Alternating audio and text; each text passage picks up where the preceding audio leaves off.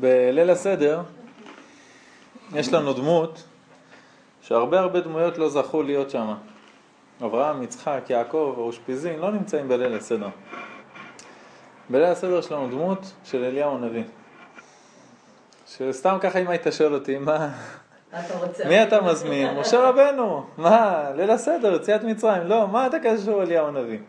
ואליהו הנביא הוא גם הרבה הרבה אחרי כל האבות ותתחיל מהאדם הראשון, אז הוא ממש בתחתית המדרגה. בשבילנו, כן, בשבילנו אליהו הוא מאוד מרכזי. והגאולה האחרונה, אז אליהו יבוא יבשר את הגאולה, נדבר על זה, אבל יש עוד, דוד המלך גם קשור לגאולה האחרונה, קשור, משה רבנו, בטח קשור. גאול הראשון הוא הגאול האחרון. אברהם, יצחק, יעקב, משה, אהרון, יוסף, דוד, לפחות מינימום. לא, הם בסוכות. ליל הסדר אנחנו נותנים כוס לאליהו הנביא. זה לא כתוב בהגדה, לא כתוב בהלכה, זה מנהג של עם ישראל. אז אני רוצה לדבר קצת על אליהו הנביא, ואחרי זה נראה איך הוא קשור לליל הסדר. אליהו הנביא הוא הבן אדם היחיד, מלבד חנוך שהוא מוזכר בספר בראשית, הוא האדם היחיד שעלה בשערה השמיימה עם הגוף שלו. רכב אש, סוסים של אש, ועולה השמיימה. אלישע מתאר את זה, ככה כתוב, מלכים ב' ויהמה הולכים הלוך ודבר, והנה רכב אש וסוסי אש, ואליהו הנביא פשוט עולה למעלה לשמיים עם הגוף שלו. איך אתה מגיע למצב כזה, שאתה עולה לשמיים עם הגוף שלך? זה לא שהוא לא נפטר, גם רבי יהושע בן לוי לא נפטר ו... ונכנס לגן עדן בעודו בחיים. זה לא שכן נפטר או לא נפטר. הגוף עולה למעלה, רגע.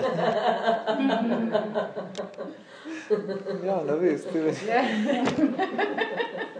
האמת שזה הנושא של השיעור, לחבר את הקודש והחול. עשית את זה יופי.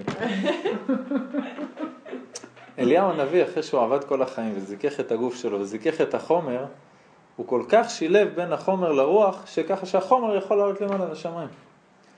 מה יש כתוב על הבעל שם טוב, שלפני מיטתו הוא אמר לתלמידיו, אם אשתי הראשונה הייתה חיה, הייתי עולה לשמיים בצהרי היום, בשוק, עם סוסי אש ורכב של אש. לא כמו אליהו הנביא במדבר בשקט, שרק אלישע ראה אותו, לא, בשוק בצהרי היום.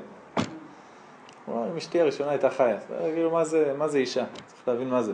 תראה שגם הבעל שם טוב, אנחנו נראה עוד מעט את הקשר בין שניהם, גם הוא מסוגל להגיע לחיבור כזה גדול של הגשמיות והרוחניות, שהגוף שלו כל כך יזדקר וכל כך נהיה רוחני, שהוא יכול לעלות במרכבת אש לשמיים.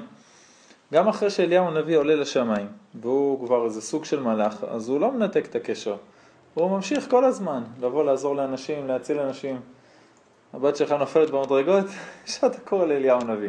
גם עוד איזה שלושים צדיקים מרוקאים על הדרך, כל מדרגה אחד, אבל אליהו הנביא קודם כל, נכון? התינוק קצת משתעל, אתה מזיק אותו. הברית מילה של האריזל, האבא של הארי, אליהו הנביא אמר לו, אל תתחיל את הברית עד שאני מגיע. ואתה, הילד טיפה ככה, אתה ישר, אליהו הנביא, בשמאלה, מתחיל רשום ברוך הוא, אומר לו, קורא לכולם קודם כל, עזוב אותי, רשמי, לא רשמי, ישר. אבל אליהו הנביא לא מנתק את הקשרים, הוא, הוא בעצם איזה סוג של שידוך בין השמיים לארץ. הוא לא מלאך לגמרי, הוא לא בן אדם לגמרי, הוא עולה ויורד, עולה ויורד, עושה שכונה מה, מה, מה, הרוח והחומר, עושה שכונה לגמרי, עושה מה שבא לו. ומודגש דווקא אצל אליהו הנביא, שהוא מופיע בגלוי, דווקא אצל מי שמזכך גם את החומר, זאת אומרת, מי שעובד על השילוב של הקודש והחול, אז דווקא אצלו אליהו הנביא יכול להופיע. כתוב שבתנא דבי אליהו, אומר אליהו הנביא, מעיד, עלי, מעיד אני עלי שמיים והארץ, בין איש, בין אישה, עבד, שפחה, יהודי וגוי. הכל לפי מעשיו מיד רוח הקודש שורה עליו.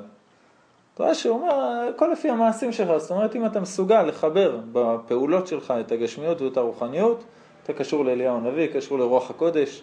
אחת המדרגות של רוח הקודש זה אליהו הנביא שבשכל. אתה מנסה להבין משהו, או שאתה מתלבט על איזה משהו, אתה מתפלל להשם, ופתאום אתה יודע מה לעשות. פתאום הבנת את הדבר. זה אליהו הנביא, גילו אליהו בשכל. ככה כותבים המקובלים. אז אתה צריך לזכך את עצמך, צריך לזכך את המידות, צריך ככה לעבוד על עצמך, בשביל שאליהו הנביא יהיה קשור לזה. בברית מילה, אליהו הנביא מגיע. מה זה ברית מילה? זה בדיוק הדבר הזה. בן אדם היה, הייתה לו נשמה, אבל הנשמה לא יכולה להופיע בחומר. רק אחרי הברית כותב הזוהר הקדוש, שהקדושה יכולה להיכנס בילד, הנשמה יכולה להופיע, וגם לפני הברית וגם אחרי הברית הוא יהודי. אבל עכשיו הוא יכול לעשות מצוות ולהשפיע על כל העולמות. הברית זה גימטריה שש מאות ושתים עשרה, ויש לנו שש מאות ושלוש עשרה מצוות, תרי"ג, נכון? תר"ב, לא תרי"ג, זה ברית. כאילו המצווה של הברית היא פותחת לך את הפתח לכל ה-שש מאות ושתים עשרה מצוות האחרות. הזוהר הקדוש כותב שהילד לפני שהוא נימול יש בו את האותיות שין וד' שד, בברית מילה מתגלית האות יוד, ואז זה שם שדי. שדי. ואז זה יכול להופיע, שדי שאמר לעולמו די, זה השם שבריאה את העולם, אז אתה יכול להופיע את הקדוש ברוך הוא, את הרוחניות, את הקדושה, בתוך החומר, בתוך העולם הזה. אז מי מופיע בברית? אליהו הנביא. מתי עוד אליהו הנביא מופיע? בליל הסדר. אנחנו נראה עוד מעט למה בליל הסדר. והוא הרבה פעמים מופיע אצל צדיקים. מלא סיפורים של צדיקים שלמדו עם אליהו הנביא, שבקשו את אליהו הנביא, סיפורים. עוד בגמרא כתוב שרבי שמעון בר יוחאי והבן שלו, רבי אלעזר, הסתתרו במערה, פעמיים ביום היה להם שיעור עם אליהו הנביא. זאת אומרת, אתה מתרגש, אם פעם אחת בחיים שלך קרה, פגשת איזה אני, והתלבטת אם זה הוא או לא, אז אמרת לו בוא נגיד לו שלום. למה? השומי שרפנה, השומי שאמר לו שלום, יחזור לו שלום. אז אתה אומר לכל מי שאתה רואה ברחוב שלום, גם אם זה רוסי, עני, מבוגר, צעיר, אולי אחד מהם זה אליהו הנביא. הם שיעור, פעמיים ביום, שיעור עם אליהו הנביא. אה, זה עכשיו זה המדרגות, זה לוקח זמן. אז אצל בנות זה אחרת בעצם הנשמה? למה? כי אתה אמרת ש... שרק בברית. אה, אבל לא היית בכל השיעורים הקודמים שדיברנו על זה, שבנות לא צריכות ברית בשביל להופיע את הנשמה. הן מתוקנות, מאז שהן נולדות הן מתוקנות. הן לא צריכות את התיקון. אני בדרך כלל אני מרחיב בקטע הזה, שאסף לא יתבאס מאיזה שהוא נולד בן. נעצור פה. בנות לא צריכות תפילים, לא צריכות תורה, לא צריכות ברית, הן מתוקנות. ברוך השם. יש סיפור ממש לא מזמן על יהודי. שלום הרבנית. אם שרדת את המדרגות, הכל בסדר. היה יהודי אחד מירוחם או דימונה שלא היה לו ילדים. את עם מודיעין, כמו שאני יודע. ואמרו לו, צא לרבי דוד אבוחצירא בנהריה. נהריה זה יום עבודה, זה נסיעות, זה כסף. אמרו לו, שווה, ילדים, לא שווה, שווה. נסע, לקח אוטובוסים, רכבות, אז לא הרכבת עד לבאר שבע ושדרות. הגיע לתל אביב באוטובוסים, משם הרכבת לנהריה, יורד בנהריה, לא יודע איפה זה הישיבה של הרב. לאן אני אלך? חייב לשאול אנשים, שואל אותו, שואל אותו, שואל אותו, לא יודע. אתה מוצא איזה אחד פועל ניקיון ברחוב, ככה הוא תאר אותו רוסי, מבוגר, זה כן, פועל ניקיון. עם איזה קסקט על הראש ועם שיני זהב של גרוזינים. והוא אומר לו, תגיד לי איפה הישיבה של רבי, של רבי דוד אבוחצירא? הוא אומר לו, תיתן לי מאה שקל, אני אגלה לך. נסעתי עד לכאן. יאללה, נתן לו מאה שקל. הוא מסתובב, מראה לו על הבניין מאחוריו. הוא אומר, לא, זה פה. הוא נכנס לרבי דוד אבוחצירא עד כמה שעות, עד שהגיע התור שלו. כשהוא נכנס, רבי דוד אבוחצירא מסתכל עליו. הוא אומר לו, אתה רוצה ברכה לבנים? הוא אומר לו, כן. הוא אומר לו, מי שדיבר עם אליהו הנביא לא צריך ברכה ממני. לך הביתה. וואי.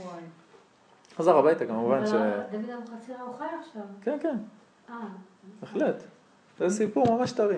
כן, השנים האחרונות. מישהו שהגיע ל... אה, כן. הוא אומר לו, דיברת עם אליהו הנביא, אתה לא צריך ברכה ממני, סע הביתה, ונולדו לו, ברוך השם, ילדים. מי זה אליהו הנביא זה שאמר לו? הפועל ניקיון. כן, כן. כתוב בגמרא רבי יהושע בן לוי שהיה אליהו הנביא המגיע אליו כל יום ובמשך שלושה ימים הוא לא הגיע. ביום הרביעי הוא אומר לו מה קרה, איפה היית? יש לנו חברותה, אתה לא... אין לך תירוצים יותר מדי למה אתה מבריז מחברותות.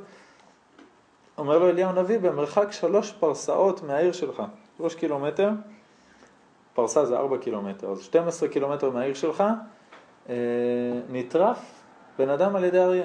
הוא אומר לו, טוב, מה אתה רוצה? הוא אומר לו, זה בגללך. אם היית מתפלל על העיר שלך, זה לא היה קורה. שלושה ימים לא בא ללמוד איתו. אבל ממה הוא מתפלל? לא מזה שאליהו הנביא בא אליו. למה הוא לא הגיע? שלושה ימים הוא לא הגיע, זה חידוש. היה אנחנו, אליהו הנביא יבוא, אתה תתעלף. למה הוא כן בא אליך? גם כתוב על רבנו הקדוש, רבי יהודה הנשיא, שיום יום היו רגילים שאליהו הנביא היה בא לישיבה. לומד עצמם בישיבה. דמיינו את המעמד הזה. מטורף. זאת אומרת, תחשוב שהרב הראשי מגיע לך כל יום לישיבה.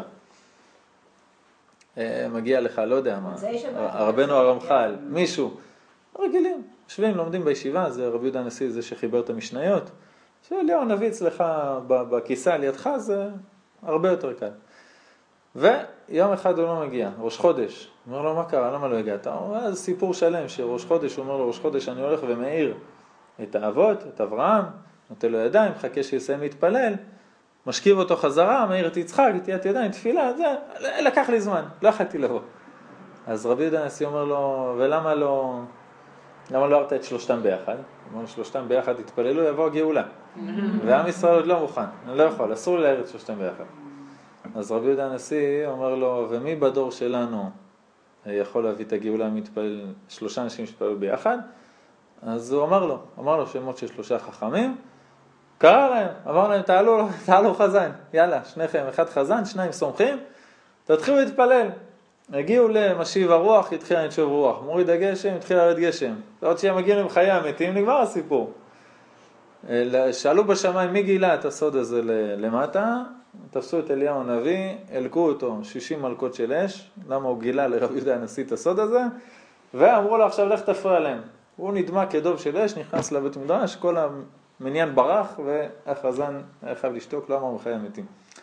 אתה רואה שאליהו הנביא זה היה משהו שהיה מאוד נפוץ. למה אם הוא יגיד מחיי המתים, מה יקרה? מחיי המתים? מחיי המתים? כן, אמת. איך הם יקרו? יש לנו גם סיפורים, יש לנו גם סיפורים על האריז"ל, על הרמ"ק, על הבעל שם טוב.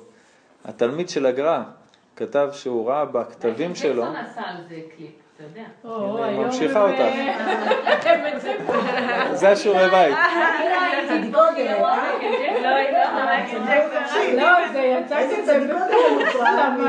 אני חושבת שמחייה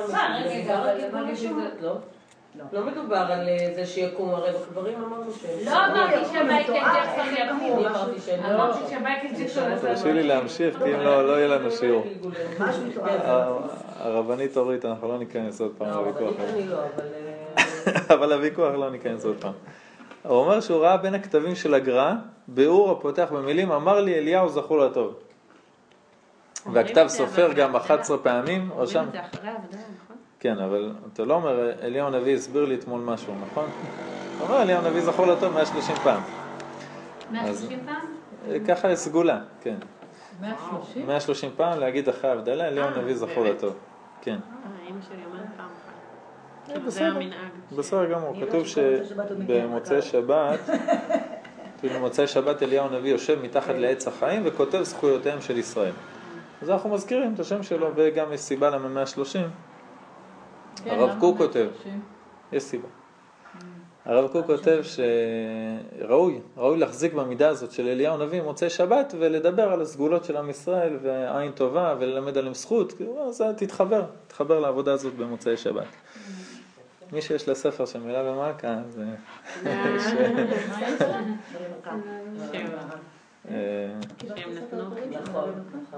מי שלא קיבל, אז שיגיד לנו, ניתן לו. אז אתה רואה שאליהו הנביא לא התנתק מעולם החומר. הוא מצד שני עלה בסוסי אש ורכב של אש השמיימה, אבל יורד, הולך, חוזר, מתגלה, עוזר, הכל. ובסוף השיעור הזאת שנדבר על, על הקטע הזה.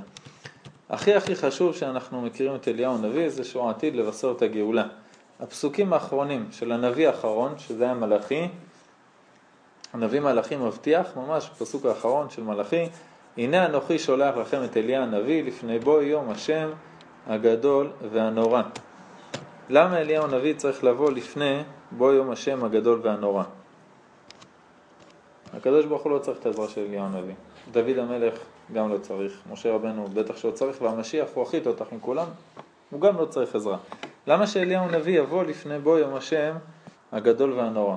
אומר מלאכי, הנני שולח מלאכי. הוא פינה דרך לפניי, ופתאום יבוא אליך לא האדון אשר אתם מבקשים ומלאך הברית אשר אתם חפצים. למה אליהו הנביא יבוא מלאך הברית? כן, לפני בוא יום השם הגדול והנורא, לפלס דרך. מה זה אומר לפלס דרך? מה זה אומר להכין את הגאולה? אז יש הרבה דעות, יש הרבה דעות בחז"ל, אחת מהדעות זה ש... והשיב לב אבות על בנים ולב בנים על אבותם. שצריך שיהיה שלום בין לב אבות על בנים ולב בנים על אבותם, בשביל שתבוא הגאולה, כי הגאולה תלויה באחדות. אבל אם אפשר לפרש על פי מה שאמרנו עד עכשיו, המלחמה הכי גדולה שיש בכל העולם, שבשבילה אנחנו צריכים שלום, זה המלחמה בין החומר לרוח. גם בעולם עצמו וגם באדם. אתה כל החיים שלך במלחמה אחת גדולה, בין הגוף, בין התאוות, בין החומריות, לבין הרוח, הנפש, הנשמה, האלוקיות, המצוות והכל. בין התאוות לבין המצוות. זה מלחמה שאתה נמצא כל הזמן. דווקא אליהו הנביא הוא זה שיבוא ויראה לך איך לקדש את החומר, איך להשלים את המלחמה הזאת. אנחנו יודעים מחז"ל שפנחס הוא אליהו. נכון שפנחס, הנשמה שלו התעברה. בפנחס עצמו היו הנשמות של נדב ואביהו, ואליהו הנביא היה לו את הנשמה שלו, שאליהו התשבי קראו לה, והוא קיבל את הנשמה של פנחס, שזה שתיים, ונדב ואביהו שהיו אצל פנחס, ארבע נשמות הוא מסתובב. וואי, בסדר? זה בן אדם שהוא לא רגוע. עכשיו, כל נשמה כשלעצמה היא מספיקה בשביל להעיף את העולם. אז גם אנחנו מגולגלים בכל מיני גלגולים. אין ספק, אבל לא ארבע נשמות כאלה. בסדר? כי אז היית נעלמת לנו פה, עושה מה שבא לך עם הגוף. אתה לא רואה אותי. אין ספק. המדרגות האלה לא היית צריכה לטפס. כתוב בתצפינו, שרחב היה שם שני מרגלים, וכשרצה להחביא אותם, כתוב בתצפינו. למה לא בתצפינים? כי אחד מהם היה פנחס. פנחס הוא אליהו, הוא לא צריך שתחביא אותו. הוא סודר, הוא מלאך. והוא לא רוצה, לא רואים אותו. הכל בסדר. אז לאליהו הנביא את ארבעת הנשמות האלה. אחד מהם זה פנחס. פנחס כתוב עליו, הנני נותן לו את בריתי שלום. וזה בדיוק העניין של אליהו הנביא, שיעשה שלום בין החומר לרוח. כל המלחמה הזאת תיגמר. אתה תשתמש בחומר בשביל הרוח, תשתמש ברוח בשביל לחיות את החומר, ולא יהיה בלגן. לא יהיה את הגוף שיגיד לך בוא תישאר קצת, לעומת הנשמה שתגיד לך לא תקום, הגוף אומר לך אני רוצה את התאווה הזאת, הנשמה אומרת לו לא אסור, זה כל החיים שלך בניגודים האלה.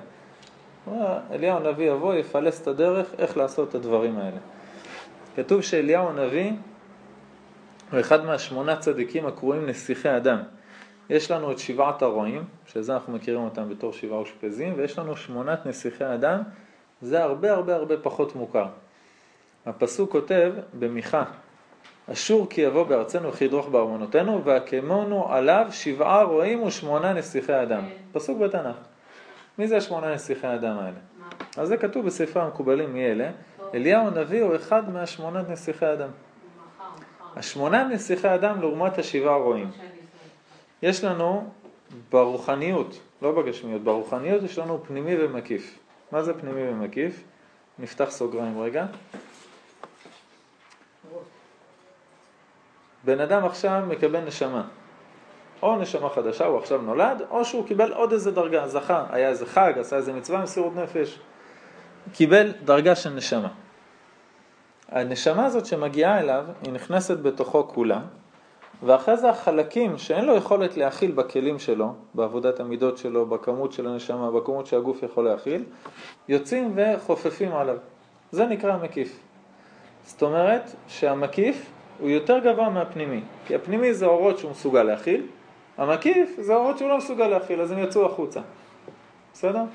אם אנחנו מדברים על פנימיות וחיצוניות, תמיד אנחנו מגיעים שהחיצוניות זה, חמור, זה חומרי יותר, הפנימי זה יותר טוב, רחמנה ליבה בעיה, בפנים. באורות זה הפוך, האור הפנימי הוא פחות גבוה מהאור המקיף. בסדר? דוגמה, למה זה חשוב לי הדבר הזה? דיברנו על זה פעם באחד השיעורים. בן אדם עכשיו במשבר. עשה מצווה גדולה, עבר איזה חג מטורף, פתאום במשבר, מוצאי שבת, דוגמה הכי טובה, או יום ראשון, כולך, אין לי מה לדבר. מה קרה? הרגע היה רוחניות גדולה, נכון. וזה זה דבר שמאוד חשוב לזכור אותו כשאתה במשברים. אתה זכית עכשיו לעוד רוחניות, בזכות מה שעשית. מה הרוחניות הזאת עושה? יש לך עכשיו את הכלים שלך, והיה לך את המקיף שלא יכל להיכנס. אתה עשית מצווה או איזה חג או משהו, עבדת על המידות שלך או כל דבר, הגדלת את הכלים. מה קרה? האור המקיף עכשיו יכול להיכנס. עכשיו, אם האור המקיף נכנס, אני עכשיו צריך להיות סופרמן ברוחניות, נכון? אני עכשיו ברמה יותר גבוהה. מה אני חווה אישית? משבר הכי מטורף. למה? משתי סיבות. קודם כל, אין לי אור מקיף, שזה אומר שה... לפני ההגנה, זו הסיבה השנייה. הסיבה הראשונה זה שהאור מקיף, שהוא בגדולה שלו, הוא פל עליי אורות מקיפים. זה סוג של פעולה מסוימת. אין לי את הפעולה הזאת, כי זה נהיה האור הפנימי שלי. ב' אין לי הגנה. האור המקיף זה הגנה, זה כמו הטלית שלובשים, שהבנים צריכים לבוש, או בכותל, גם בנה. זה הגנה. הגנה רוחנית מהמזיקים, מהרבה דברים, כמו סוכה, שהיא אור מקיף, זה הכל. אז אין לי הגנה, אין לי פעולה של אורות מקיפים. פה, בעולם הזה, מה אני אחווה? משבר ממש מטורף. כמה שעליתי יותר, אני אקבל עוד יותר משבר. עד מתי? עד שאני אזכה, ואחרי יום, יומיים, שעה, שעתיים, שבוע, שבועיים, תלוי מה, כמה הקדוש ברוך הוא ירחם עליי, ותלוי גם בעבודה שאני אעשה בזמן של המשבר, יבוא אור רוחני יותר גדול מלמעלה, ויהיה האור המקיף שלי. לפני שהוא נהיה האור המקיף שלי, מה הוא יעשה? הוא ייכנס לתוכי, ואז מה שאני לא מסוגל להכיל יצא החוצה. ואז יש לי אור מקיף, אני בסדר והכל. כן, זה החיים שלנו, משברים ועליות, משברים ועליות. למה הוא נכנס החוצה ואחרי זה יוצא? כדי לתת לי את החשק להמשיך לעבוד. כי אז אני טעמתי, אני טעמתי את האור הזה, אני רוצה להשיג אותו, אני רוצה שיהיה בתוכי. אז זה נותן לי חשק לעבוד. אז אני עכשיו עובד, עובד, עובד, עובד, עד שהמידות שלי מספיקות להכיל את האור המקיף, הוא נכנס, ואז מה קורה לי? משבר. זאת אומרת שאני במשבר, אני במצב טוב. אני עליתי בעבודת השם. נכון, כי ככל שאתה עולה בדרגה, זה כמו שנתאר את זה בחיים הגשמיים, כשאתה מגיע לאוניברסיטה ואתה עושה תואר ראשון, לא ייתנו לך מבחנים של כיתה א', אז ככל שהאור הרוחני שלך עולה, נותנים לך מבחנים קצת יותר קשים כדי להכיל את זה. אתה לא תקבל את זה במתנה כפשוטו. אתה תקבל את זה כי אתה ראוי לזה. אמת. ומי שאלו, מי שהאור החיסון, המקיף, לא נכנס אליו, כי יש אנשים ש... אם הבן אדם לא בעלייה. אם הבן אדם לא בעלייה. איך מפרשים את זה? אין מה לפרש, אם הבן אדם לא בעלייה, הוא בבעיה. ביהדות אין דבר כזה להישאר במצב שלך. אם אתה לא בעלייה, אתה בירידה. למשל של אופניים. אתה לא יכול להישאר במקום. אם אתה לא תנסה ותילחם על איזו דרגה כלשהי, אתה בירידה. רק מתי שאתה נלחם, אתה בסדר. בסדר, המצב הטבעי של יהדות זה עבודה והתקדמות ועבודה והתקדמות ועליות ומשברים ועליה. אז זה נראה, זה עולה ויורד, אבל זה גרף של בורסה כזה כשהוא במצב טוב. זאת אומרת, זה עולה ויורד, אבל הכיוון הכללי אתה בעלייה. בסדר? בן אדם אין לו משברים, החיים שלו תותים, כנראה שהוא בצניחה חופשית. לא שכנראה שכל כך התייאשו ממנו למעלה, שהוא כבר כל כך סתם מהדרך, שלא נותנים לו מבחנים גם. נכון. גם זה קורה. נכון? וזה מצב יותר חמור. כן, נכון. אין ספק. עלייה ולהילחם, ועלייה ולהחזיק בשיניים, ולהתאמץ, ולהתרגל למדרגה שהגעת, ולהמשיך להילחם. זה יהדות. באנו לעבוד, אין ספק. מה רציתי להגיד? לא, אני רציתי להגיד שאתה זוכר שפעם שחזרתי עם אומן, וזה מה שאני הרגשתי, שאני בדיכאון, אמרתי לה, אני זוכרת? אז אני חושבת שזה ההסבר למה שהיה לי. אני חושב שפעם שעבר שדיברתי איתך על זה, זה היה בעקבות השאלה של החלומה. אבל לא הסברת על זה ככה, עכשיו אני אדבר את זה. טוב, ברוך השם. זה כי את סלאשתית את ה... זה לא בעיה. נכון, ועדת שבאתי. את יודעת גם אני קוראת משהו, ואחרי כמה שנים אני קוראת אותו, ופתאום אני מבינה אותו, ואני אומרת איך לפני שלוש שנים לא הבנתי את זה, זה בשאלה יותר. את קולטת יותר, תמיד זה ככה.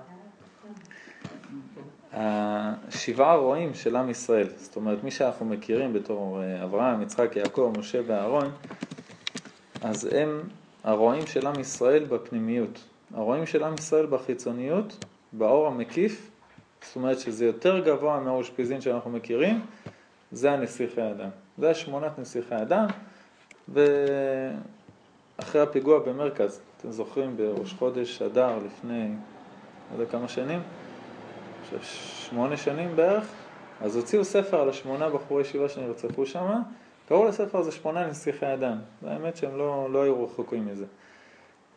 השמונת נסיכי אדם זה המקיף, אליהו הנביא הוא אחד מהאנשים שפועלים במקיף של עם ישראל, שזה הרות היותר גבוהים. המקיף הוא זה שפועל על החומר, הוא זה שמזכך את החומר, בסדר? אני לא רוצה להיכנס יותר מדי לקבלה, אבל הגוף שלנו, אם נדמה אותו ככלי, אז לכלי יש את הפנימיות של הכלי והחיצוניות של הכלי. הפנימיות של הכלי היא במגע עם הנשמה, עם האור הפנימי כל הזמן. החיצוניות של הכלי הוא הרבה יותר גס ועב וחשוך וקודר, וזה החיצוניות, הוא הרבה יותר רחוק מהנשמה. רק בגלל שהוא גס ועב וחשוב וקודר, הוא מסוגל להיות במגע עם האור המקיף. כי אם לא האור המקיף, אני מבטל אותו לחלוטין. בסדר? האור המקיף הוא זה שמשפיע על החומר מבחוץ. אז בגלל זה המשברים עליות, משברים עליות, מה שיש לנו, זה בגלל האור המקיף. התהפוכות שעוברות על האור המקיף. יש לך, אין לך, יש לך, אין לך, אתה מתרסק, עולה, כמה אופטימי, כמה רגל שמאל. הכל תלוי מה נשמה שלך הרוויחה באותו לילה, מבחינת האור המקיף. יש לי עוד הוכחה בשער הגלגולים, שער הגלגולים הקדמה י' כותב האריזל, שלפי לפי האבא והאימא של הילד, ככה הילד מקבל את האור הפנימי והמקיף שלו. ברגע שמביאים את הילד לעולם, והרב מסביר שמה, מה קורה עם, עם האור המקיף בא מהאבא, מה קורה עם האור המקיף בא מהאימא, וכו' וכו'. ואם זה צדיק, אם זה רשע, אם הוא כיוון לטוב או לא כיוון לטוב, אם היא כיוונה לטוב או לא כיוונה לטוב, והוא מסביר שמה שזה תלוי הכל באור המקיף. אם האור המקיף היה בסדר, לאט לאט עם הזמן, גם אם האור הפנימי לא היה בסדר, לאט לאט עם הזמן הילד הזה יהיה צדיק. אם האור המקיף היה לא בסדר, זאת אומרת יש לו אור מקיף שלילי, בזכות המעשים של ההורים שלו, אז לאט לאט, גם אם הפנימי היה טוב, לאט לאט המקיף ישפיע על האור הפנימי ויהפוך אותו לרע. אלא אם כן, הילד יתגבר בהתגברות מאוד גדולה והתחזק והכל. זה תמיד נכון. זה תמיד נכון. תמיד. השרף מקוץ, רבי, לא, לא מקוץ, השרף. השרף, רבי אורי מסטרליסק, הוא היה, קראו לו השרף כי הוא היה צורח בתפילה, בלימוד תורה, צרחות אימים. אמרו לו, מה קרה? תצרח קצת טיפה פחות, מה קרה? למה אתה צורח? הוא אמר להם משפט מזעזע, אמר להם, אבא שלי היה במקווה פעם אחת בחיים שלו, אפילו ערב יום כיפור. פעם אחת בחיים של אבא שלי, אבא שלי היה עגלון. היה אמרץ לחלוטין, עיקר. פעם אחת היה במקווה, לא הייתי צריך ליצור את כל הצעקות האלה. זאת אומרת, הוא מבחינתו כולו אש, וניצל את הבחירה החופשית שלו. אומר, לא משנה מי ההורים שלי, אני אש בעבודת השם, והיה אדמו"ר גדול וצדיק יסודו. אבל היה לו מאוד קשה, היה מאוד קשה, כי הוא התחיל במקום יותר בעייתי.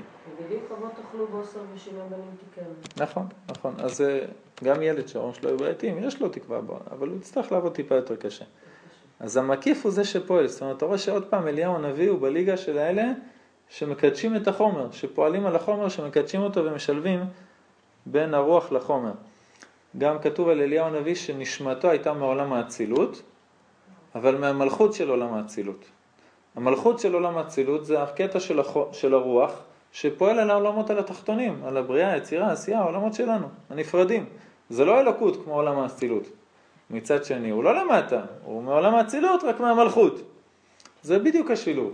זה בדיוק השילוב, בגלל זה גם כתוב במקובלים שאליהו הנביא, העיבור שלו, אמא שלו הייתה בהיריון שנים עשר חודש. בגלל שהיה צריך להביא אותו ממקום מאוד מסוים ומיוחד. אז העיקר של העבודה שלו הייתה זה, לזכך את החומר דווקא. על הגאולה, הגאולה עתידה של אליהו הנביא ככה, הוא מבשר הגאולה, כתוב בישעיהו, וראו כל בשר יחדיו כי פי השם דיבר. זו הגדרה של הגאולה, בגלל זה אנחנו חייבים את אליהו הנביא שיכין את הדרך. עוד מעט נראה איך זה קשור לארץ ישראל ול... ולגאולה שאנחנו כבר בתוכה. מה זה וראו כל בשר יחדיו?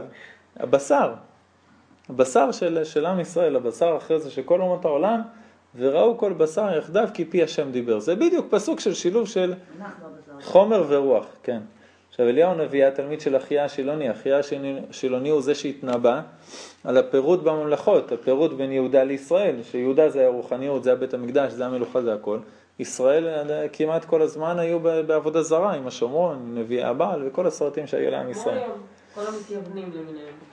לא כמו היום. כל המתייפייפים למיניהם. לא כמו היום. גם היום? כל הרייטים, כל ה... לא כמו היום. יש לנו היום קצת ערב רב, שהם שולטים ברייטים בתקשורת והכל. תשעים ותשע מעם ישראל תשעים ותשע הלוואי. מותק.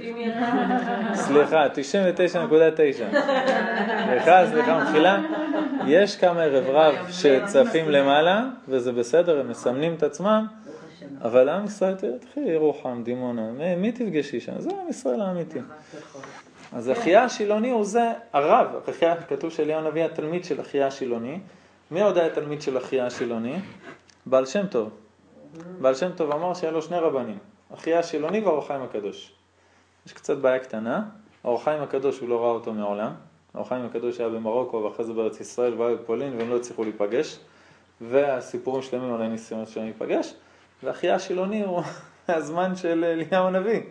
לא מהזמן שהבעל שם טוב לפני מאתיים וחמישים שנה. אבל לא, לא הפריע לו, הוא אומר, זה שני הרבנים שלי.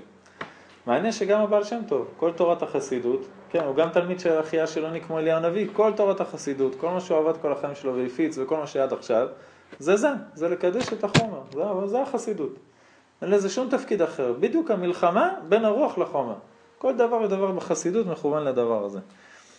בביאת המשיח כתוב, אמרנו שהחי השילוני הפריד בין שתי ממלכות, אומר חזקאל המשיח, ולא יחצו לשתי ממלכות עוד, ולא יתמרות בגילוליהם, ותיארתי אותם ועבדי דוד מלך עליהם. זה בדיוק האחדות וה, והגאולה של האיחוד של החומר והרוח.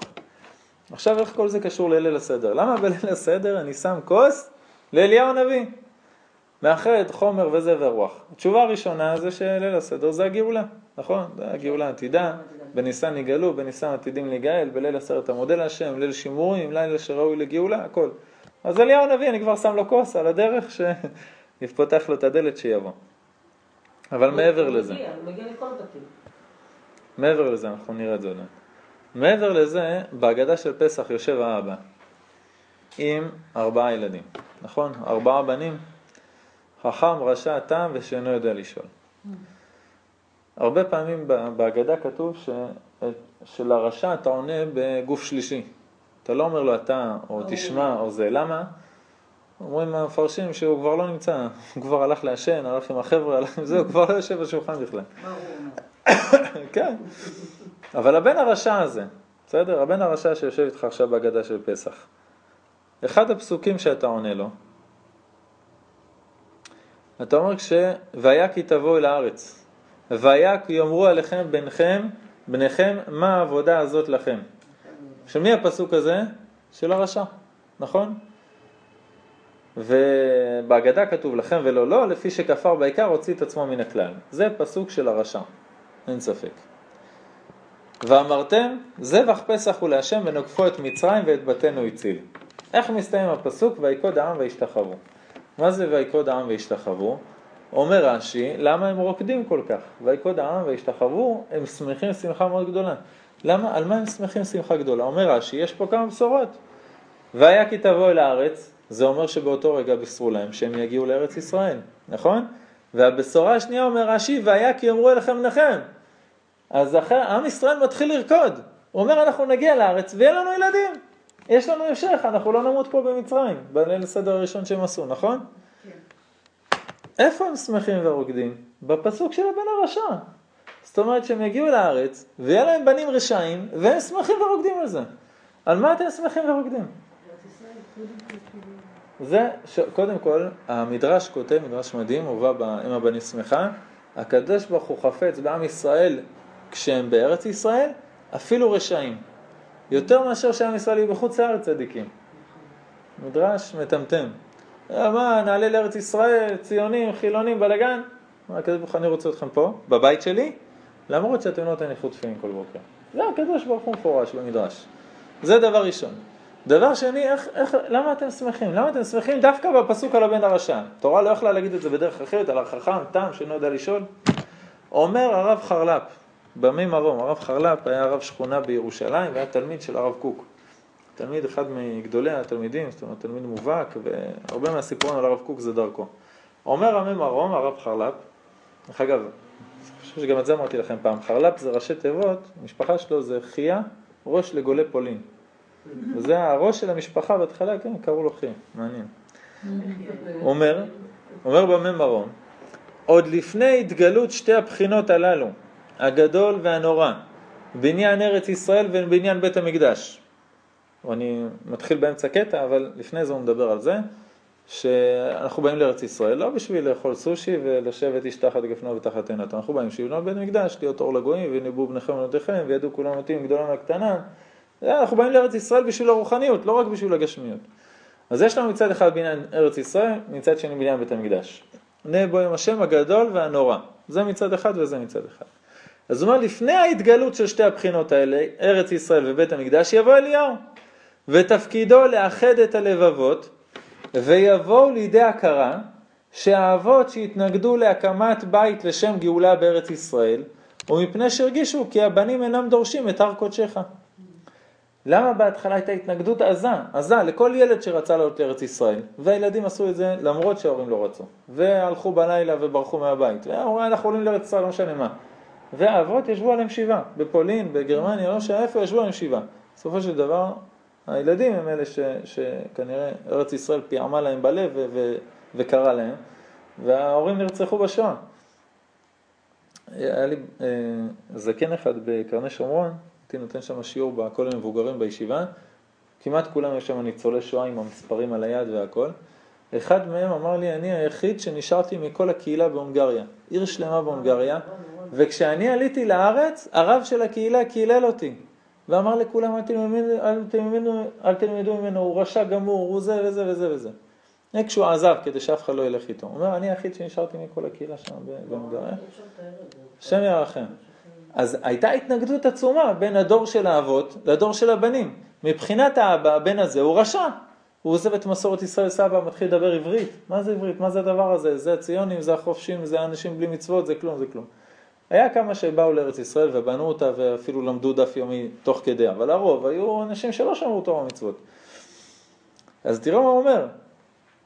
בזכות אליהו, האבות שהתנגדו להקמת בית של גאולה בארץ ישראל, כי הרגישו שהבנים אינם דורשים את הר קודשך, החבר'ה באו חלוצים, לבנות את ארץ ישראל, לא לבנות את בית המקדש.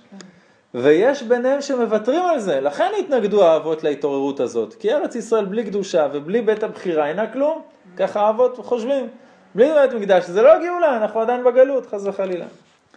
ולעומת זאת, מה שהאבות דורשים רק את הנפש בבניין הקדושה ומוותרים על הגוף, על בניין ארץ ישראל בגשמיות.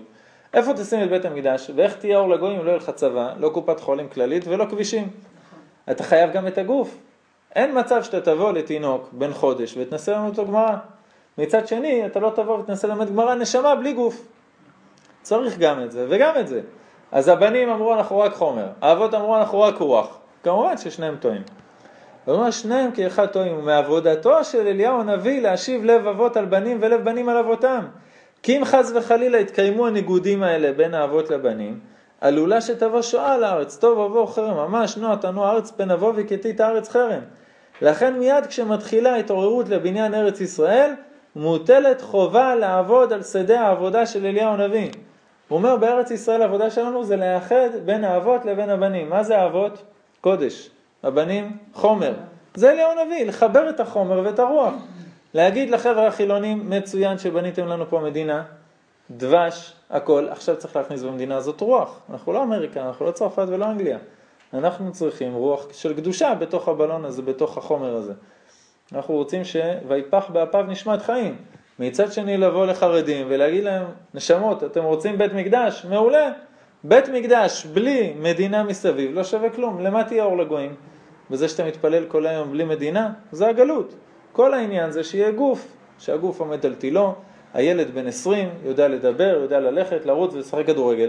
ועוד שב, תלמד אותו גמרא, תלמד אותו להניח תפילין. לפני זה אין לך מה לדבר. גם זה וגם זה. אומר, זה העבודה שיש לך בארץ ישראל. זה הגאולה, זה התפקיד של הנביא וזה ליל הסדר. בבן הרשע, שמבחינתך הוא רשע, הוא רוצה פה רק מדינה, זה בעצם הדור הזה של, ה, של הגאולה. אתה אומר לו בליל הסדר, שהאבות בעצם רוקדים במצרים, אומרים לה, כי תבוא לארץ ישראל, ושם בן הרשע ישאל אותי עוד שאלות, בליל הסדר. אז הם רוקדים, אומרים בחוץ לארץ, מה אנחנו מכירים? שהבן הרשע הולך, ביי, הוא עוזב את הבית. אתה אומר לי שאני אשב בליל הסדר, זה החבר'ה במצרים, אתה אומר לי שאני אשב בליל הסדר, ו... ו- בארץ ישראל, ויהיה לי בן רשע שישב איתי בשולחן והתווכח איתי על ההגדה, שתבח שם הולד, מעולה.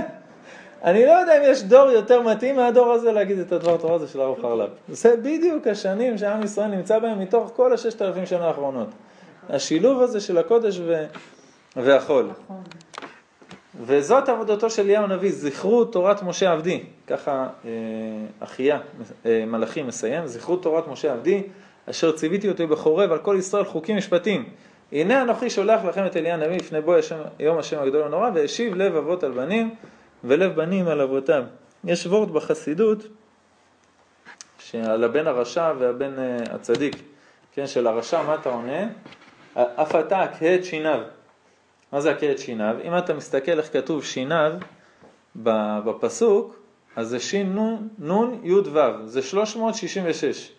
אם אתה מוריד, הכה את שיניו, אתה מוריד את השיניו מהגימטריה של רשע, יוצא לך צדיק, מאתיים וארבע. אם אני עושה חשבון, רשע, כמה זה רשע בגימטריה? חמש מאות שבעים, זה שין עין. אני מוריד מזה שלוש מאות שישים ושש, יוצא לי בדיוק מאתיים וארבע. בסדר, שבעים ו... אז בעצם, הפתה הכה את שיניו, תוריד את השיניים, מה זה השיניים? שאתה בא לאריה וזה כלב וזה משהו, והוא חושף לו את השיניים ככה.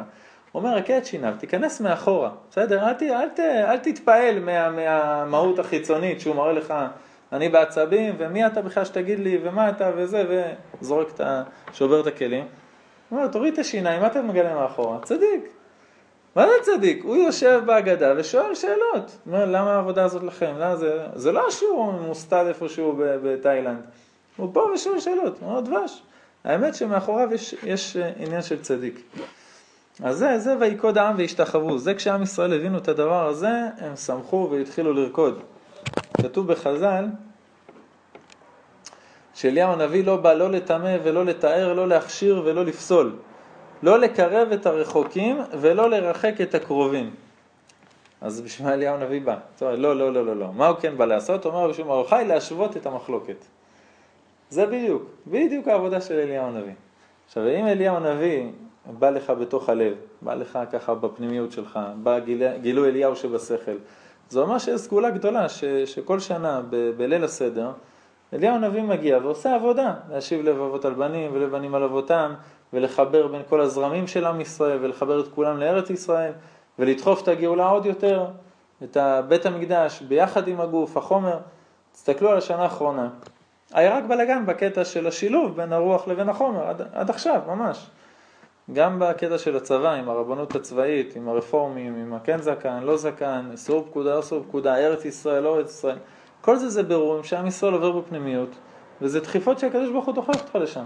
בסוכות, הקדוש ברוך הוא כבר עלה דרגה, התחילו לדחוף אותך לזה עם סכינים. הערבים כבר מתחילים להסביר לך, או שתבין מה אתה עושה פה, או שתלך.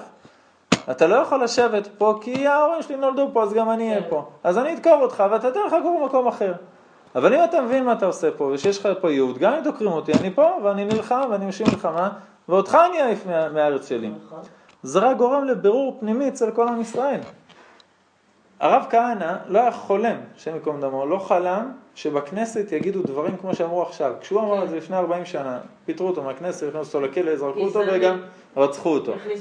היום שרים של הליכוד אומרים, אומרים את המילים של הרב כהנא, אני בא אליהם, אני, אני בשוק, אתה קורא ספרים של הרב כהנא, אתה קורא את הפרוטוקולים של הליכוד, מעל במת הכנסת, אתה רוצה, אני אביא לך מלא דוגמאות, בדיוק את המילים של הרב כהנא.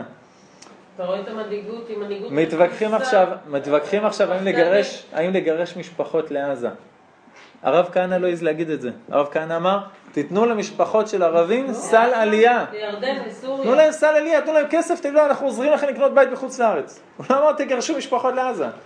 הוא אומר, תראה איך עם ישראל מגיע, בסדר, על ידי סכינים, אנחנו מתפעמים שזה יהיה ברחמים, לא עם סכינים וגרזינים, אבל עם ישראל נדחף, נדחף לגאולה, נדחף לברור הזה. מה זה עדיין לא מבינים? אנחנו, תסתכלי על ליל הסדר שנה שעברה, ליל הסדר שנה שעברה, היינו שנות אור ממה שעם ישראל נמצא עכשיו. שחייל ירה במחבל ששוכב על הרצפה, לפני שנה, תשעים וחמישה מעם ישראל אחוז, היום רואים להכניס אותו לכלא. היום זה הפוך, אומרך תשעים וחמישה אחוז, תנו לו צלש. רק הפוליטיקאים, תקשורת ועוד כל מיני ערב רב לא מבינים את זה. אני לא מדמיין איפה נהיה בליל הסדר הבא, שנה הבאה. לא, אתה רואה שעם ישראל מביא את הגאולה, תרצה, לא תרצה, כדי שבחוד אוכל, עוד שלבים, עוד שלבים. אתה אופטימי, אני מסתכלת תמיד על הכוס הריקה, אתה טוב שאתה... אין רק בכוס, אין, אין. איפה?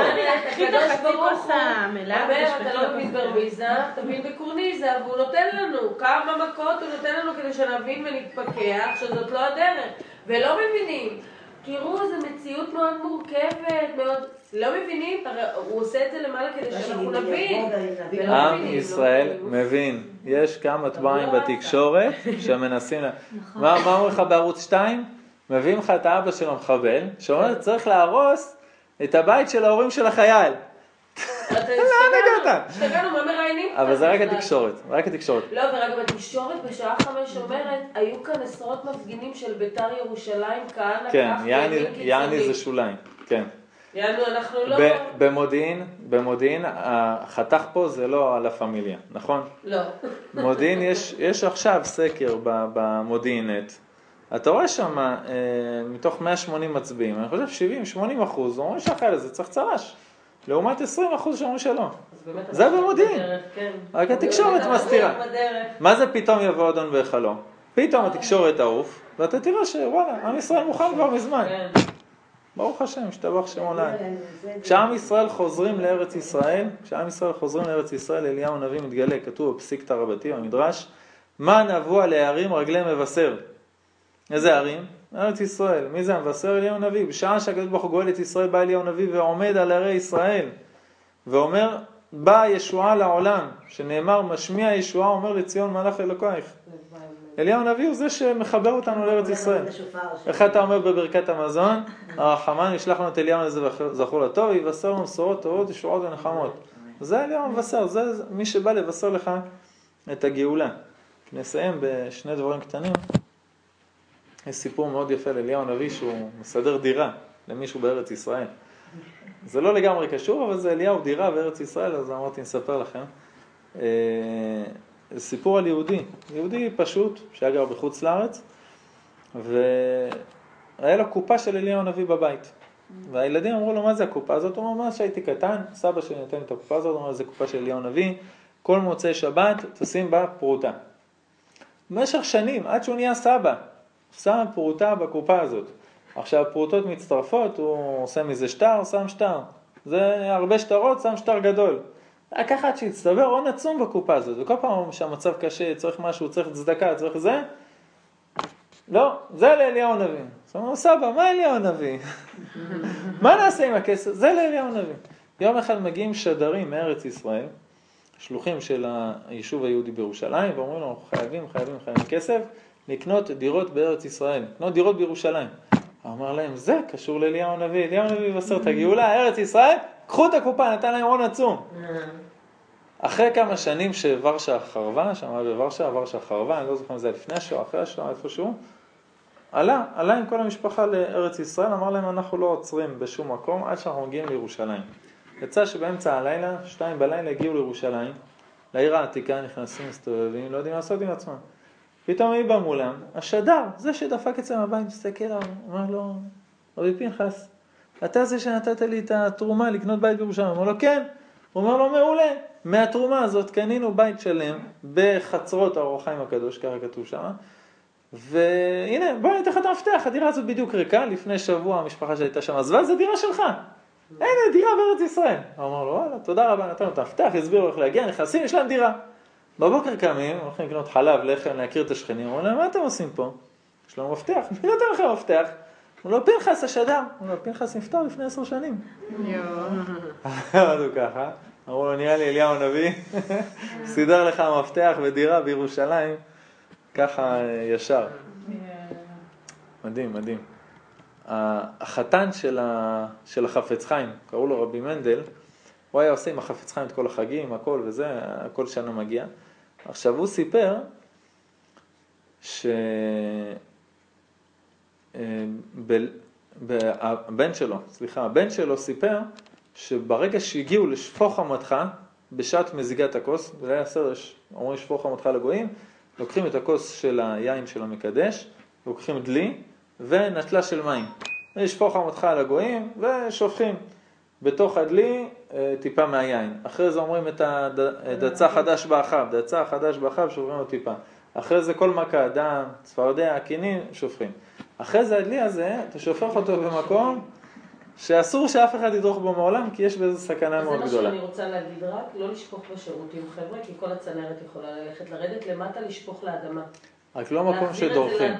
לא, אני אומרת לך, באמת באמת לא לשפוך לשירותים כמו שאתם רגילים. אין בעיה, רק לא מקום שדורכים. לרדת, יש בזה מגיה, את מקללת את כל הדברים. לא לשפוך במקום שאנשים ידרכו. בסדר, אני הולכת רחוק לאיזה מקום, אבל להחזיר את זה לאדמה, לא בשירותים. זה להורים שבטל זה הכי קל. מה? שופך את זה מעבר לגדר, השאר לג'ילזון. אם היה לי פה, הייתי עושה את זה. אני בטוח שזה עובד. תעבירי לו את זה. הם תמיד צוחקים להם, ואני יורדת עם הקערה למטה, אני אומרת לא בשירותים, אני רצה לאיזה מקום שבשירותים. אם אין מקום, אם אין מקום שאת מוצאת, שפכי בשירותים. אבל העיקר... אין בעיה, אבל עדיף שיהודי ילך. יש צנרת אליו מאשר שירותים. אבל לא, תראי לנו מה אתה רגע. יאללה, באמת, בשירותים. רק תגידי לנו איפה שפרת, שלא נעבור שם עם האופניים. יש את הזה של הביוב שם. או, הנה, זה רעיון. זה רעיון. לא, זה סגולה הפוכה. זה קדושה מאוד גדולה. צריך להתנות לפני החג שמה שנשאר זה חולין, אפשר להשתמש. אז מורחים על פצעים, משתמשים בסגולה לחולים, הכל, כן. כן, מעולה. היה אחד, הרב בן נקון סיפר לנו שהאחד שרצה שהשכן שלו יעבור דירה והוא ייקח את הבית שלו, אז הוא שפך את זה בכניסה לבית. הבן אדם יצא בבוקר של פסח, שבר את הרגל בכניסה. אחרי כמה אסונות שהיו להם, עברו דירה. הבן אדם קנה את הדירה מיד בזול, נכנס לבית, שבר את הרגל. ברור, ברור, ברור, יש לזה המון. זה עובד גם... בזול, בשירותים. קיצור, להיזהר. צריכים להיות גאים שאנחנו עם יהודי, שביום אחד בשנה כולם יושבים, תגיד שזה לא כשפים, לא כשפים, בסדר, זאת מגיה לבנה, אומרים את אותן ברכות, ובאמת, ויש לזה כוח אדיר, זה מעניין אדיר, מה זה שמה? עושים את אותו דבר, באותו העניין, תדעת איזה כוח, אז לא נראה לי ששפחנו את זה במקום. אז הנה, בשביל זה לומדים. אין כוח, נראה לבקיר. גם, גם. נמשיכה, נמשיכה. אז הוא מספר, החתן של החפץ חיים, הוא מספר שבליל הסדר אצל החפץ חיים, בנקודה הזאת, תמיד היה מגיע אליהו נביא. אז הבן שלו התחיל לפקוט, הוא אומר לו, לא יודע כמה פעמים, מאות פעמים דיברתי איתך על זה, ולא הזכרת לי ש... שנה אחר כך, כשהגיעו לשפוך חמתך, אמר להם הרב הזה בשם החפץ חיים, אמר להם שיש מקור שאליהו הנביא בא בזמן הזה. אמרו לו, מה המקור? אמר, כתוב באבן עזרא, על הפסוק שלמדנו, הנה אנוכי שולח לכם את אליהו הנביא, יפנה בו עם השם הגדול ונורא, אומר אבן עזרא, ואתה החתום פירוש זה הספר בדבר אליהו שמצאנו שהיה בימי החזיה הבן של אחאב. וכתוב שיהורם בן אחאב ויהושפט שאלו את אלישע הנביא, שהוא היה תלמיד של אליהו, וכתוב שמה פה אלישע בן שפט אשר הצק מים ידי אליהו. זה אומר שאליהו הנביא כבר עלה בשערה השמיימה, נכון? לא כתוב שיוצק מים או משהו, כתוב יצק, זאת אומרת, עלה בשערה השמיימה, ומצאנו אחרי מות יהושפט בימי החזיה הבן שלו, שכתוב ויבוא אליו מכתב מאליהו הנביא. לא כתוב ויבוא אליו מכתב שנכתב בעבר עד אליהו הנביא, אבל לא מכתב מאליהו הנביא. הוא אומר, וזה יורה כי אז כתבו ושלחו אליו. שאליהו הנביא ירד, כתב לו מכתב ושלח. הוא אומר, לא, הוא נפטר, מה איך הוא שולח אליי עכשיו מכתב? ואילו היה כתוב לפני עלותו, היה כתוב וימצא או ויובא אליו מכתב שהניח אליהו. אומר אבן עזרא, ואין ספק כי בימי חכמינו הקדושים נראה, והשם ברחמיו יחיש את נבואתו וימהר קץ ביאתו. עד כאן כותב אבן עזרא. אתה רואה שכל שנה ושנה אליהו הנביא מגיע. חכם אבן עזרא הזה שאליהו הנביא חוזר לעולם, ובאמת הוא דוחף את החיבור הזה של החומר והרוח והקודש והחול, נותן לזה עוד דחיפה. אני לא זוכר על איזה אדמו"ר, אה, אדמו"ר מקוץ, שהתלמידים שלו באו אליו אליהו סדר ואמרו לו, הרב, תגיד לנו מתי שאליהו הנביא יבוא. אז הוא אמר להם, מתי שפותחים את הדלת? מה זאת אומרת? חיכו כל אליהו סדר, פותחים את הדלת, לא רואים כלום, אבל הוא מתושמח, מבסוט. אמרו לו, הרב, לא ראינו כלום. נו, נראה לכם, הוא בא בדלת. כשאתה פותח את הדלת, הוא נכנס בלב. אתה צריך להתחבר אליו בלב. תהי, תזכה, אליהו הנביא יבוא לך בהקיץ, אבל כרגע לפחות בלב. אמרו, תחבר אליו בלב, לפנימיות של הדבר, ותחשוב על הדבר הזה, אליהו הנביא, על החיבור של הקודש והחול, ושיב לבבות על בנים, אלי בנים על אבותם, אתה מתחבר לכל העניין הזה של הגאולה. השם יעזרנו, הדבר כבוד שמו, שהשנה זה יהיה הדחיפה האחרונה. אמן, אמן, אמן.